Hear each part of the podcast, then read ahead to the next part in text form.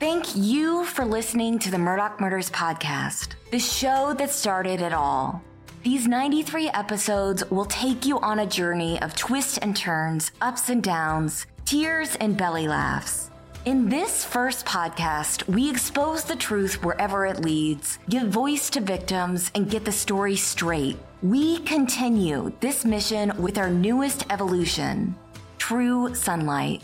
Luna Shark's True Sunlight podcast is the antithesis of true crime. True Sunlight values accuracy over access journalism. True Sunlight is shed with empathy, not exploitation. True Sunlight is the intersection of journalism, true crime, and systemic corruption. We continue to shed light on Stephen Smith's case and Alex Murdaugh's co conspirators. But also, we like to take deep dives into other cases around the country. True Sunlight empowers listeners to understand their legal and judicial systems with our unique brand of pesky journalism. Listen to True Sunlight wherever you get your podcast or visit truesunlight.com to learn more.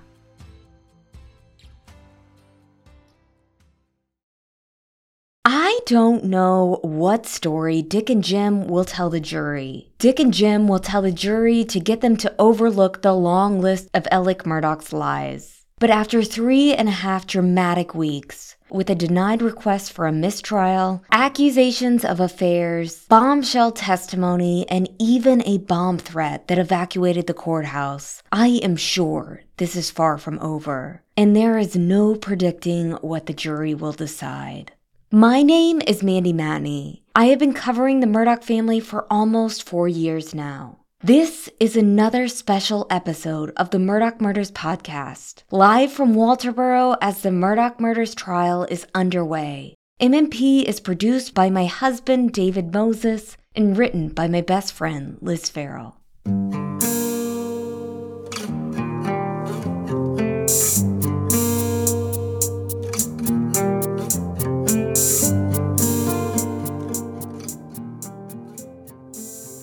Well, we are in the middle of week four of the Alec Murdaugh trial, and it has been very on brand in the last week. Since the last podcast, the courtroom drama has been cranked up several notches. Just hours after releasing episode 79, court was suddenly interrupted by a reported bomb scare at the Colleton County Courthouse, and it feels like it's been nonstop drama ever since. SLED confirmed that the Colleton County Court personnel received the threat last Wednesday and the entire courthouse was evacuated for about two hours. Thankfully, the bomb scare did not delay court too much, but it was a chilling reminder of how much fear and attention is surrounding this case and unfortunately increasing the odds of a mistrial. And I hope that SLED will find and charge the person who is responsible for the bomb threat to show the world that terroristic threats will not be tolerated in South Carolina. And the drama only escalated from there as the prosecution is creeping closer to resting this week. A couple days after the bomb threat, Dick Harpootlian made a motion for a mistrial during Blanca's testimony. And yes, that's the Blanca, and we will talk about her in a minute. The motion was ultimately denied by Newman, but it definitely initiated the worries of a mistrial which continued on Monday with the dismissal of two jurors due to COVID. That means that we only have three alternate jurors to go, which is very concerning. The longer the trial goes, the state runs the risk of losing more jurors. And speaking of concerning, as the state wraps up its last few days of testimony, we have got to talk about SLED's investigation. I'm going to be honest, I've had a lot of questions while watching this trial, especially in the last few days. Why wasn't Alec treated like a suspect initially when he was the husband and the first person to find the bodies? Why wasn't all of Moselle treated as a crime scene? Why were Alec's law partners and friends allowed on the crime scene? What happened with the blood spatter evidence? Why is it not entered into court? Why did it take until September to search Almeda? Why was this investigation so slow? Why no urgency when two people had been murdered? And why was Alec still allowed to carry a solicitor's office badge when he had lied multiple times to police about the murder of his wife and son when he was the only suspect? I think I know the answer, and I hate to say it because I feel like a broken record right now. I believe it's power, privilege, and the two systems of justice that allowed for these kinds of mistakes that gave this kind of leeway to a man like Alec Murdaugh. If Alec were an average man, I think he would have been hauled in immediately.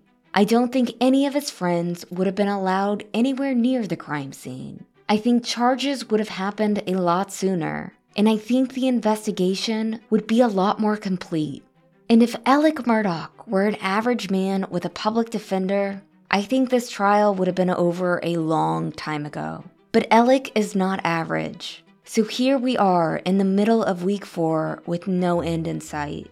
I want to be clear though, I don't think the anomalies in the investigation mean that the state has no case. If anything, the holes in the investigation have benefited Alec one of the questions the defense asked the lead SLED agent on Wednesday was why Almeda wasn't searched that night. That SLED agent had a quick answer because there was no probable cause to do so. Alec was not a suspect yet. And that's really the issue here. SLED did not consider Alec a suspect until there was no choice. This is where the evidence took them. We keep saying it because it's true. It would have been much easier for the state if Alec was not the suspect. The other thing I want to mention is what we've been saying again and again. Solicitor Duffy Stone didn't recuse himself for more than two months. That means his office, the office Alec worked for, was calling the shots were agents shut down when they suggested getting warrants for the powerful and almighty former solicitor Randolph Murdaugh's home? Were agents hindered in the collection of evidence because of Duffy's involvement? We already know that his involvement caused a delay in the retrieval of Alec's phone data, and that led to some information getting overwritten. So, again, what we're seeing right now with the questions being raised about the thoroughness of the investigation, we think most of that is attributable to the deference that was being paid to the Murdaughs and their powerful friends. During this trial, we have seen hundreds of pieces of evidence. We have heard from dozens of witnesses. And while it's been a roller coaster and a bit haphazard, I think the pieces are finally coming together. And the prosecution is stringing together a story that will make sense for the jury. The story of a man who allegedly chose to murder his wife and son in the hopes of escaping accountability for his own messes. A man who wanted deference from his law partners who were starting to ask too many questions a man who needed time to escape the insurmountable pressure building around him. A man who had failed his wife and had failed his son, both of whom were dependent on him to provide the lifestyle that they enjoyed. A man who lied to police, family, and friends about being at the murder scene moments before his wife and son were killed a man who thought he could get away with anything until it all fell apart in September 2021. To help the state tell that story of deceit and tragedy, Maggie Murdaugh's sister, Marion Proctor, was perhaps the most powerful witness we've seen. Marion has stayed entirely out of the spotlight since her sister was murdered in June 2021. But during her testimony, I understood why she stayed quiet. She was clearly terrified. I also want to say that Marion really humanized her sister to the jury. You could tell how much she loved Maggie and how much she was grieving her. Marion said a lot of things that were very damning to the defense, starting with the fact that she spoke with Maggie on June 7th when Maggie was debating whether or not to go to Moselle that day. She said Alec really wanted her to go. So we move closer to uh, June 7th of 2021. I believe you testified that the family had received some bad prognosis on Mr. Randolph. Is that correct? Yes. Um, Maggie called me um, that day and said um, she was at Edisto. She had some men working on the house, and uh, Mr. Randolph was not doing well at all. And Alec really wanted her to come home that night. She hadn't planned on it, um, but that he needed her to come home, and um, Paul was going to be there too. And I said, "Well, Maggie," I said, "you know, Alec and his dad are super close, and that's probably what you should do. Go be with him if he needs you." She said that Alec wanted her to come home that night. Yes. What was your understanding of Maggie's intent or what they were going to do that night? I was under the impression they were going over to Almeda to visit his parents. And that's why Alec wanted Maggie to come home? Correct? And that was from your conversation with her? Yes. She called you to let you know that that's what Alec had called her about? Yes.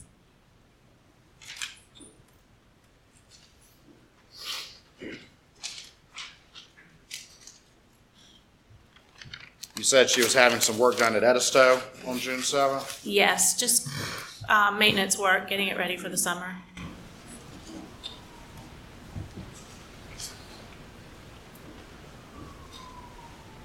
You encouraged her to go to Moselle. I did. Is that the last time you talked to her? Yes. Thank you.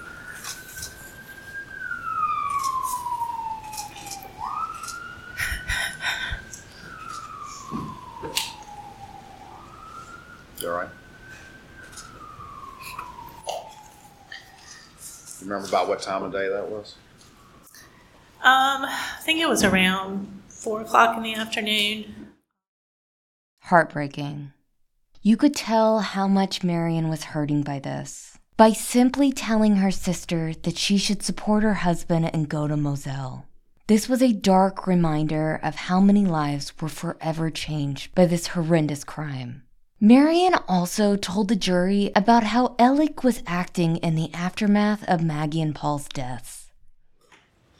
Over the course of the next couple of days, or in the aftermath, as the shock was wearing off just a little bit, did you have any conversation with Alec about what had happened? Um,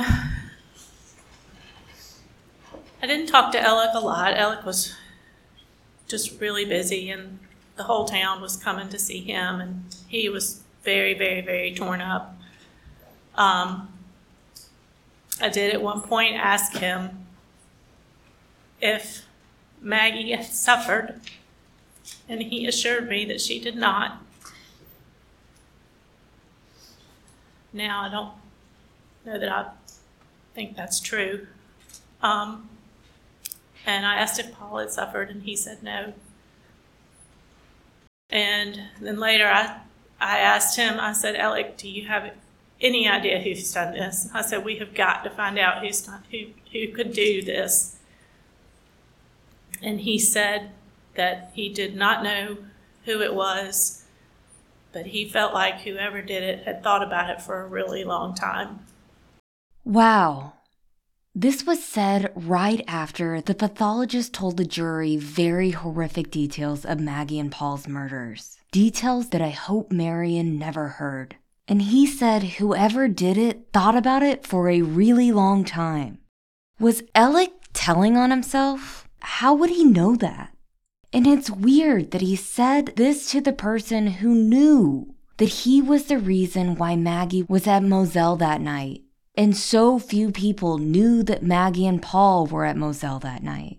Marion then told the court that Alec told her parents the same lie he told so many others that he took a nap that night on June 7th after dinner, and he said that he didn't go to the kennels before discovering the bodies. And Marion said that Alec was fixated on the boat crash case in the aftermath of the murders, which is interesting. In the days and weeks following Maggie and Paul's murder, did Alec ever say anything about the boat case? Uh, we would talk about the boat case. Um, and he was very intent on clearing Paul's name. What did he say? He said that um, his number number one goal was clearing Paul's name, and I thought that was so strange because my number one goal was to find out who killed my sister and Paul. But that wasn't Alex's concern, main concern? I know he. I know he. I know he must have wanted that too, but it just. I don't know how he could have thought about anything else. He talked about the boat case.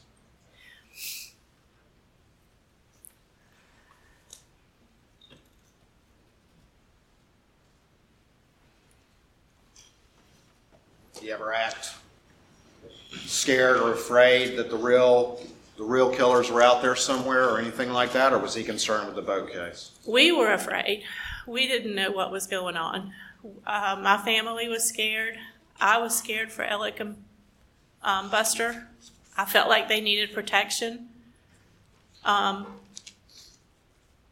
I think everybody was afraid, and um,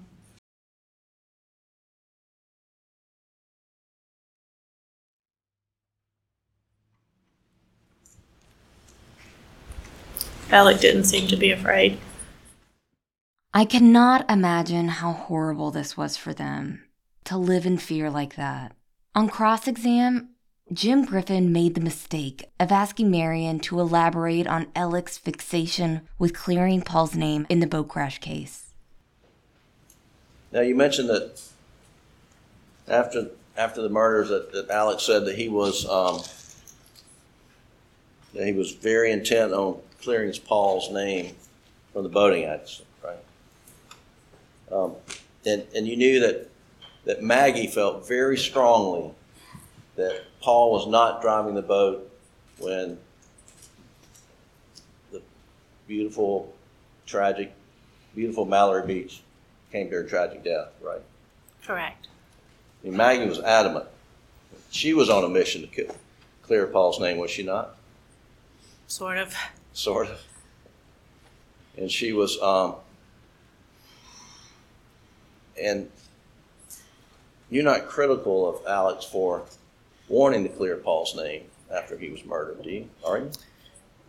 I'm not critical about that at all. Um, I think that was his way of honoring Paul after he was gone. Um, I just thought his priority should have been focusing on finding out who killed Maggie and Paul. And and how do you know he that wasn't a priority for him? We never talked about it. We never talked about finding the person who could have done it. It was just odd. And we were sort of living in fear because we thought this horrible person was out there and we didn't we were mostly afraid for Alec and Buster, but we didn't know the motive behind the killings. Did, Um, we thought it probably had something to do with the boat case, right. and we thought that up until September, Right. and then things started to change a little bit. Sure. Well, were you aware that Alec was started carrying a gun after the murder? You didn't know Alec that? always carried a gun. What's that? He always carried a gun. Uh, on his person that he started carrying a gun. Were you aware of that? I knew he usually had one in his car. Right. Notice, he asked about Maggie's relationship with Alec and Marion mentioned September, aka the roadside shooting. And Creighton saw the door wide open and he walked right in. Testified about Alec not being focused on trying to figure out who killed Maggie and Paul, and then something happened in September, is that right? Correct. And that changed for you as you started to look at the motive, is that correct? That's what you just testified, correct? Correct. And in September, he got fired from the law firm, right? Correct. And it started to come out about years and years of theft and misappropriation from clients. Is that correct? Well, sort of. This is where things really spun off the rails on Tuesday afternoon. I want to play this clip quickly so y'all can get a taste of the chaos. Objection leading. Objection sustained. What came out in September that changed your calculus? And objection exceeding the scope of cross. Objections overruled. Please answer the question. We were on our way to a football game and we received a phone call that from a friend of ours um, saying how sorry they Your Honor, This issue that has not been ruled upon. Judge Newman, who remained cool, calm, and collected, had the jury exit the room. And without the jury present, Newman asked Marion what happened in September. So we received a phone call from a friend of ours who said uh, he was so sorry to hear about my brother in law. And the call came in to my husband, Bart. And Bart said, What are you talking about? We don't know anything. And he said, Well, your brother in law's been shot. And um, we literally stopped the car, pulled over on the side of the road, and it was just the worst feeling in the world because I thought whoever had killed Maggie and Paul had now shot Alec, and I was horrified that Buster was next. So we made a phone call to Buster, and Buster said his dad had been shot, but that he was okay. He was on his way or in the hospital at that time, I can't remember. And then um, at some point, and I'm not sure, I think I was in shock. At some point, we spoke with Jim Griffin that day. And he told us that yes, Alec had been shot, that he had been fired from the law firm because he had been caught stealing money. Fired, fired, or. I'd say I'm joking, but you all know that he didn't get fired. Alec was allowed to resign. I wonder how that looks on his resume now. Did you, did you say that you had a conversation with Mr. Griffin? That day that we found out that Alec had been shot, we did have a conversation with Mr. Griffin, And and Mr. he's the Griffin told you that he'd been fired and that he'd been caught stealing money. Correct. That's just hearsay. Well, Absolutely hearsay. what kind of quandary does does that put you in? Uh, you going to be a witness as well? Then Creighton asked the judge if he could ask Marion about their marital issues. And I want to talk about that for just a minute. We have heard from several sources that Alec cheated on Maggie. And honestly, this infidelity issue seems wholesome compared to everything else that Alec has been accused of. But even though we've heard this many times, it was still surprising to hear it discussed in open court and reminded us of how crazy this whole thing is. It was an affair that happened, or Maggie thought it was an affair that happened many years ago. Um,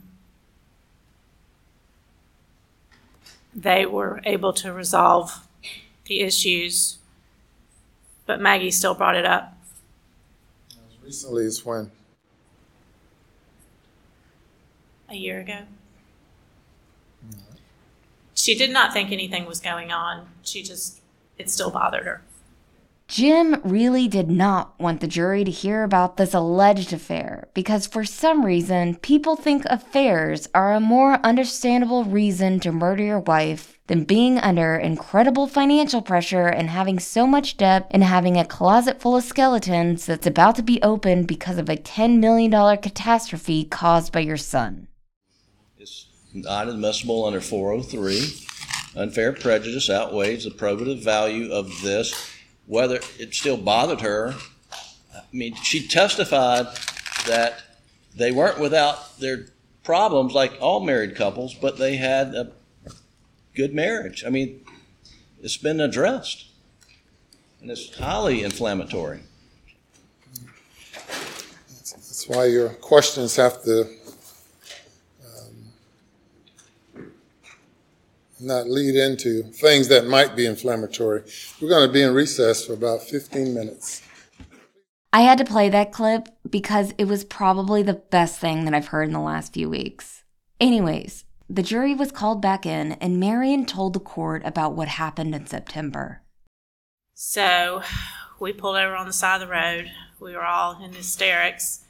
Uh, we called Buster, and Buster said yes, um, that his dad had been shot, that he was being airlifted to the hospital, that they thought he was, hoped he was going to be okay. So we um, wanted more information, so we called Jim Griffin, and he told us that Alec had been shot in the head and that he had been fired from his law firm for stealing. What was your concern when you heard that he had been shot? Initially, I thought he might be dead. I had just lost two of the family members, and I felt like they were being targeted at that point. I felt like the family was being targeted. So listen carefully, because this is what the jury heard Marion say about the roadside shooting. Subsequent to that, did your concern that the family was being targeted, did that change as well? Over the course of a few weeks, we were uh, still on high alert, worried for Buster. But um, at that point, information started coming out about some things that Alec had done financially that we had n- no idea about. And that changed your assessment about what, he- what you heard about him being shot as well, is that correct? Can you Um, answer out loud?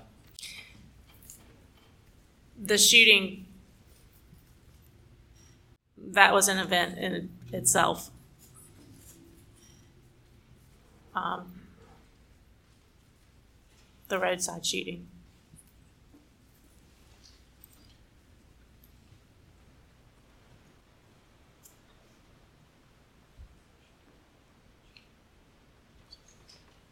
You, you just stated that the shooting itself, the roadside shooting, was an event in itself. Did other information come to your attention that changed your assessment about the roadside shooting at a later time? Yes. Now, this is hard because it could be interpreted in two different ways. The jury could see this as Alec stole money and lied, so what else is he capable of? As the reason why Marion changed her mind after the murders. But they could have also seen it as Alec was up to something. And maybe someone did target their family because of whatever it is he got into.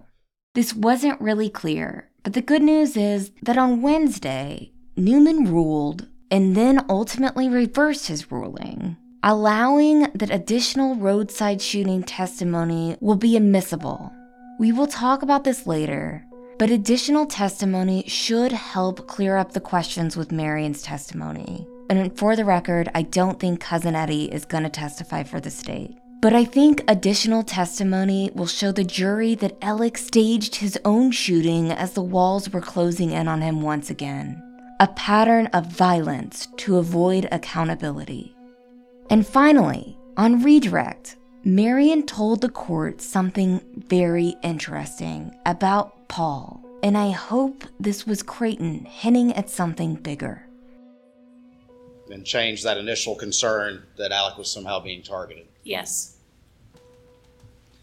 Did Maggie have a nickname for Paul? Uh, his little, um, what is detective? Little Detective? And what did that mean? She um, felt like that he was always looking to make sure his dad was um, behaving And what specifically was the concern? pills, prescription pain pills. And had Maggie expressed to you concern over time about the defendant's pill usage? Yes. How long had that been going on? I am not sure, but I think it had been going on for some time. And did that concern continue up until recent times as we moved to their Maggie and Paul's murder? Yes. And what did specifically Little Detective mean as it related to the pills? If there were pills in the house that his dad was taking that he wasn't supposed to, Paul was determined that he would find them.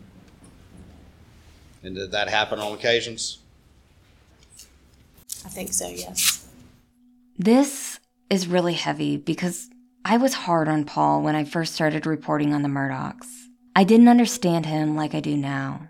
I believe that he was responsible for Mallory's death, but I know now that Paul was so much more complex than I ever thought he was. Marian is not the first person that I've heard say that Paul would take his father's pain pills away.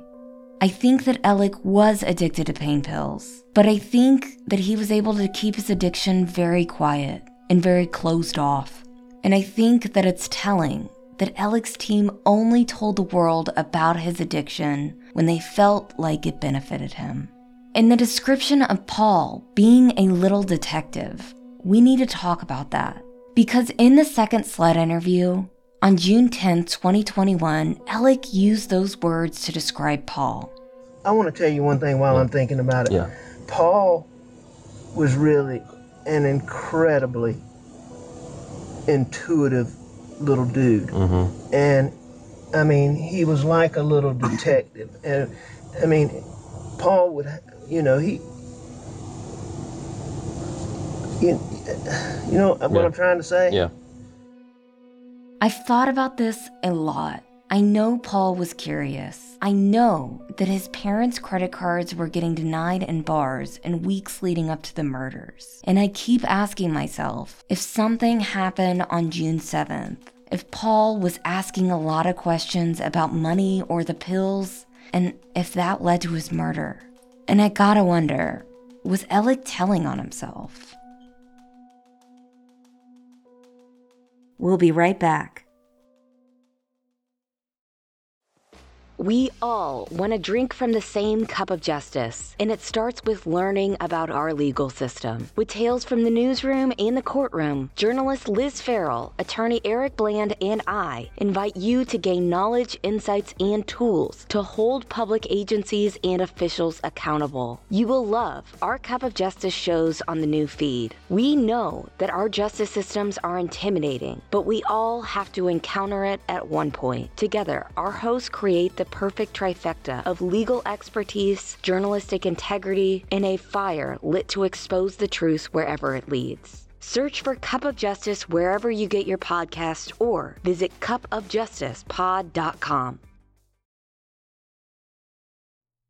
Last Friday, we also got to meet the mysterious Blanca.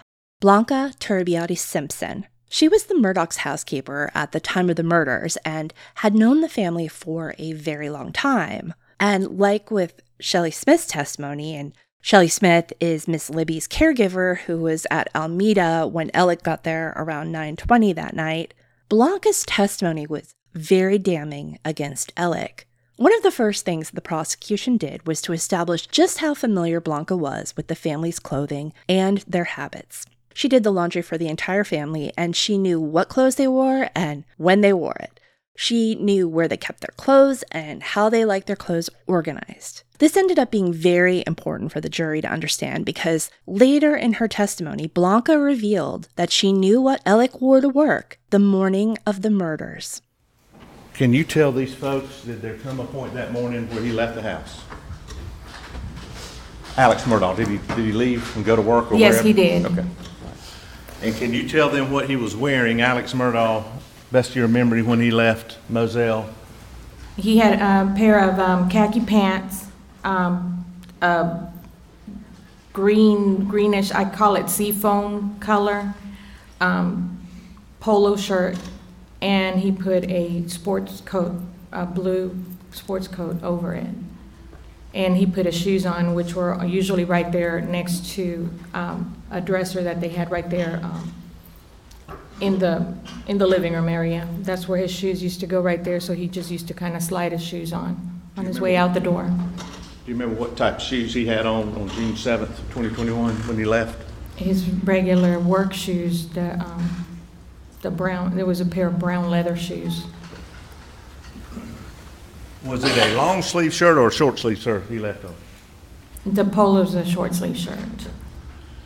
And, um, staying out of everybody's view, do you remember anything specifically about that shirt? Um, as he put his coat on, he, he was putting his shoes on and he was trying, putting his coat on. Um, and he was getting ready to walk out. He turned around and I said, Alec, I said, um, hold on a minute. I said, your collar's sticking up.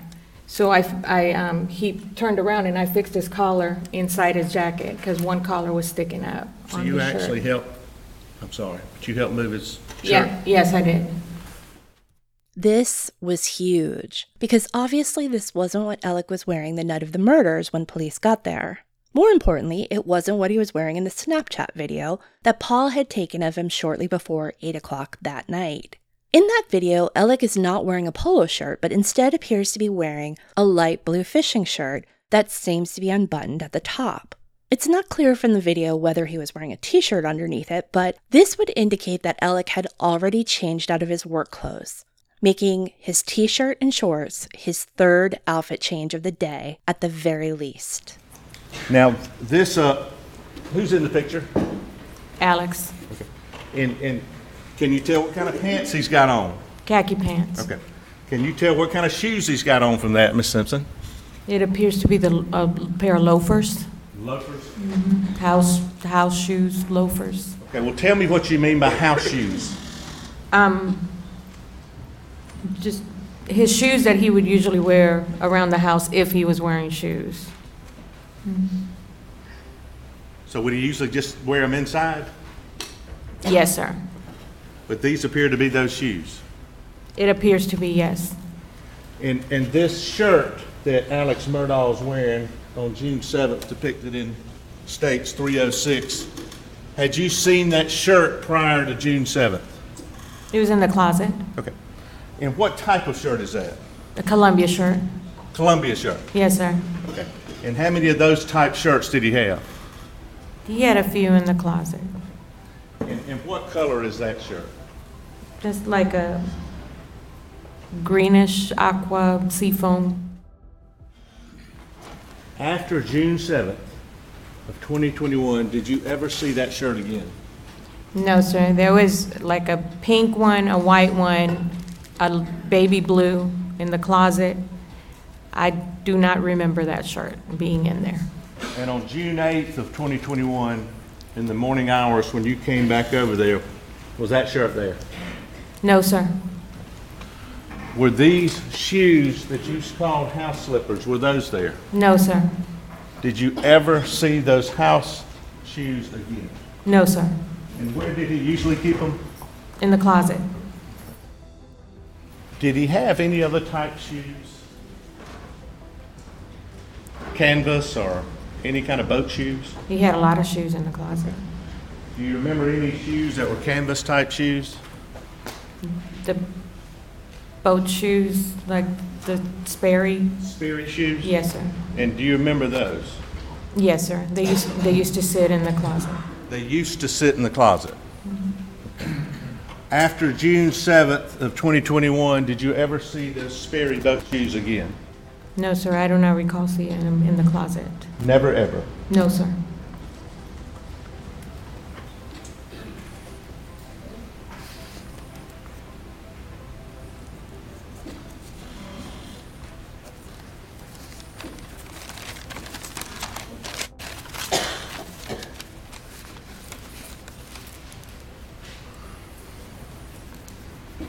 Did you stay on and work for a period of time for Alex Murdaugh at the Moselle? Yes, sir. I did. So not only did it look like Alec had already changed from his work clothes that evening, Blanca never saw the clothes he was wearing in that video again. Then, in August, after Alec's meeting with SLED, where they informed him that they knew he had been wearing different clothes that evening before the murders, he did the same thing he did to Shelley Smith, his mother's caretaker. And he seemed to be attempting to plant a false memory in Blanca's mind. With Shelley, it was about the time he spent at Almeda. He wanted her to say 30 to 40 minutes when it was about 20. Worse, he offered to help Shelley pay for her wedding and get her a better job at the county school district. She was so nervous about this conversation that she called her brother, who was a chief of police in Hampton. With Blanca, it was about him wearing a different shirt that night, but Blanca wasn't having it. In August of 2021, Ms. Blanca, Yes, sir. um, did you have a conversation with Alex Murdaugh about a shirt? Yes, I did. And- And let's go back, where did this take place? At the little house. All right. What do you mean, the little house? Um, after, after Paul and Maggie were killed, Paul, um, um, Alec was not staying at Moselle, my husband and I were, and he would often stay in different places. But all his clothes and, um, toiletries and everything were placed in the house that sits, um, between Mr. Johnny Parker and his brother Randy. There's a small two-bedroom house right there, and that's where all his belongings at the time went. And where is that located? In Hampton. Okay, Hampton. And who furnished this little house with clothes and toiletries and made sure stuff was there? I did. And who was Alex Murdaugh staying there with when he stayed there? If anybody? He never stayed there. He would just go and get his clothing and eat whatever, you know, if he ha- would have a snack or something. He wasn't really eating. Well, during the month of August, do you remember him having a conversation with you about a shirt? Yes, sir. Did you find that to be unusual? Yes, sir. Okay. Tell them what the conversation was and why you found it unusual. Please. He, he walked in um, to the little house, and I was almost, I was getting ready to leave. And um, he said, B, I need to talk to you. And uh, he said, come here, sit down. So I went in the living room, I sat down, and he was pacing back and forth in the, in the living room. And he said, I got a bad feeling. He said, I got a bad feeling. He said, something's not right. And then he said, um, he said, well, you know, um, there's a, um, a video, there was a video that was out. I hadn't seen a video. And he said, you remember the shirt I was wearing, that Vineyard Vine shirt? Those were, that's what he said to me. And, uh, in my mind, I was saying, I don't remember a Vineyard Vines shirt. It was the polo shirt. But I didn't mention, he said, well, you know what, I was wearing that shirt, he said, um, you know, in the, um, that day. And still, I, I was just, I didn't say anything, but I was kind of thrown back because I don't remember that. I don't remember him wearing that shirt that day when he mm-hmm. left. I know what shirt he was wearing because I fixed the collar, and the collar's a different material. And I don't know what a Vineyard Vine shirt is. But when he left that day, was he wearing a Vineyard Vine shirt? Or was he wearing the collar you've described? It was a polo Po- shirt. polo shirt. Just using your common sense, did it appear to you he was trying to tell you to say, I was wearing the shirt? Objection is sustained as to the form of the question. How, how did you take that conversation? I felt like he was, I felt like, I felt confused at first, and then I know what he was wearing the day he left the house, and I was basically confused. I didn't really know whether he was trying to get me to say that that shirt, was- if I was, if I was to be asked that if that was a shirt he was wearing the day. We'll be right back. These incidents once again show that Alec Murdaugh was lying about his alibi. And worse, he was trying to get other people to lie for him. Innocent men don't usually need to lie about their alibis. They don't have to offer to help pay for weddings or try to convince the housekeeper that they had a different outfit on the day his family was murdered. Let's talk about that interview that got Alex so spooked. So on Wednesday, we finally got to watch that August 11, 2021 interview of Alec that Sled did. This is the one that led him to try and rewrite history with Blanca, and August 11th is also the date that 14th Circuit Solicitor Duffy Stone finally recused himself from the case. If you've been a longtime listener of the show, you know that we've asked several times what happened in August 2021. Well, now we know. This interview was very damaging to the defense. First, Alec showed up at SLED with Corey Fleming by his side. Corey, who is accused of being his co conspirator in the Satterfield case. Corey, whose law license is suspended in South Carolina and Georgia, and who is out on bond and awaiting trial on 23 charges, most of them felonies. Corey is now the third lawyer Alec has with him for these interviews. But Corey is the only one of the three lawyers who tries to set some game rules for the interview. He demands to know if Alec is there as a suspect. During the interview, the door stayed open. Alec was free to go at any time, but the appearance of extreme cooperation is a part of Alec's manipulation. He repeatedly tells investigators that he understands they have to do their jobs. He tells them he is an open book. Now, during this interview, a few things happen. One, Alec is asked again if he was down by the kennels that night after dinner. Investigators tell him Rogan Gibson heard his voice in the background of the phone call with Paul at the kennels at 8:40 that night. Alec again denies that he was down at the kennels and says he has no idea who Rogan could have heard in the background of that call. Of course, this interview was way before Paul's phone had the information extracted from it in March of 2022, so no one knew at this time that Paul had a video with Alec's voice in the background showing that Alec was indeed down by the kennels minutes before the murders. More than a dozen friends and family have identified that voice as Alex with 100% certainty. Two, Alec is told that the casings from the 300 blackout that killed Maggie matched the casings found outside the family's gun room from a few months earlier. 3. They ask him if he'd noticed any missing weapons from the house. Alec says he did and mentions three shotguns.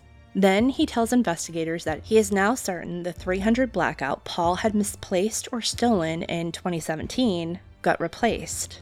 Remember, the initial story was that Alec thought this gun, let's call it the third blackout, had been stolen a while ago, basically saying that the only blackout they had was the one in the gun room. Turns out Alec's cousin, a DNR officer who sold them the guns, had also told SLED that there were only ever two blackouts. It wasn't until investigators found a canceled check of Maggie's that they knew for sure there was indeed a third one that was now missing. Alec's cousin told SLED he had lost that paperwork. In this interview, investigators tell Alec, again, who is now saying the family did have a blackout at the time of the murders, come to think of it, that they already know this because they had already cleared this up with his cousin. So, did Alec already know Sled knew about the third one and was trying to appear forthcoming? It's hard to tell, but it sure looks that way given his earlier claims about the gun, and given the defense's efforts to muddle the issue when trying to get the ballistics expert's testimony thrown out. 4. Alec lies during the interview and tells investigators that Maggie surprised him by coming to Moselle that night. She wanted to take care of me, he tells them. Investigators already know that Maggie had called her sister on June 7th to tell her that Alec wanted her at Moselle that night and that her sister is the one who encouraged Maggie to go and be with her husband. And 5. Investigators tell him about the shirt he is wearing in the Snapchat video. Based on Blanca's testimony, this is obviously very upsetting to Alec and it sends him into a panic. Who wouldn't be panicked by the thought of getting falsely accused, right? But guess what? He never offers to get those clothes to investigators to show them that he's not hiding anything. Instead, he tries to rewrite history and turn his housekeeper into an accomplice after the fact. Instead, Alec's response to that video is to ask the SLED agent what time the video was taken. The SLED agent says dusk, so Alec says, well, he must have changed after the video, because of course he did. Now, at the end of the interview, things got real, and SLED went for it. Thank you, man. I just Thank uh, a few more questions. Okay. Did you kill Maggie? No. Did I kill my wife? Yes. sir. No, David. Do you know who did? No, I do not know who did. did. you kill Paul? No, I did not kill Paul. Do you know who did? No, sir, I do not know who did. Do you think I killed Maggie? I have to go where the evidence and the facts I take me. understand that. And You think I feel Paul?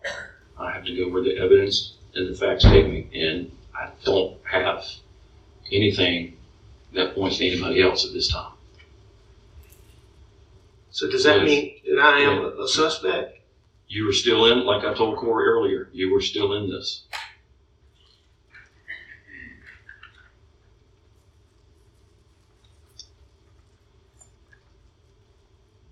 With, with, with everything that we've talked about, with the family guns, the ammunition, nobody else's DNA.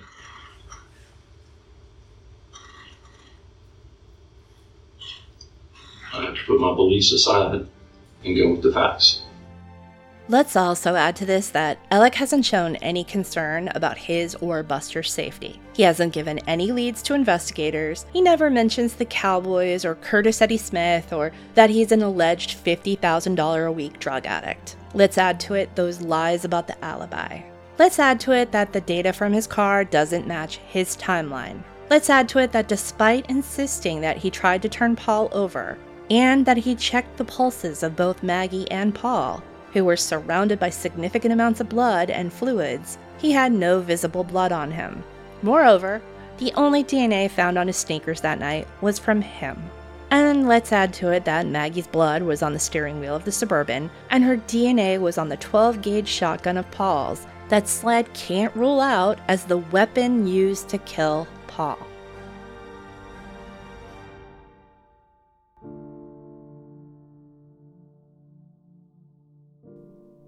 So, despite what the critics of the state's case have said, there is a lot there. Because Alec Murdaugh hired one of the most expensive defense teams money can buy in South Carolina, which is again the same team he hired for his son that he is accused of killing.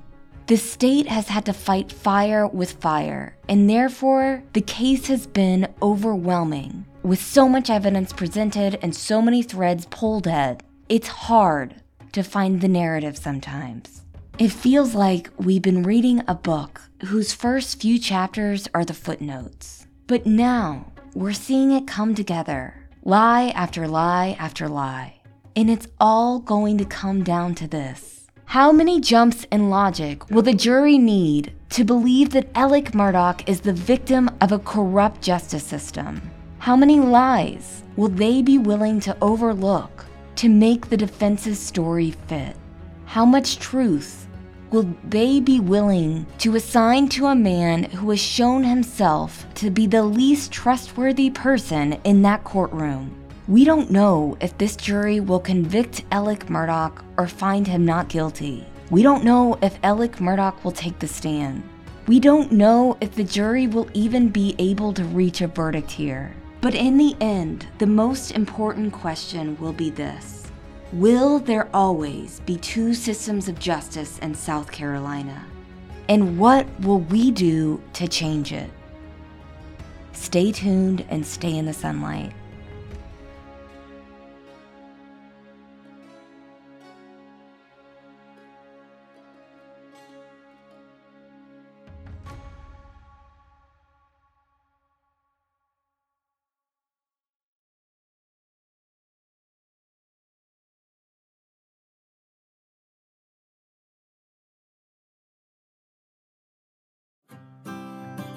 The Murdaugh Murders podcast is created and hosted by me, Mandy Matney, produced by my husband, David Moses, and Liz Farrell is our executive editor. From Luna Shark Productions.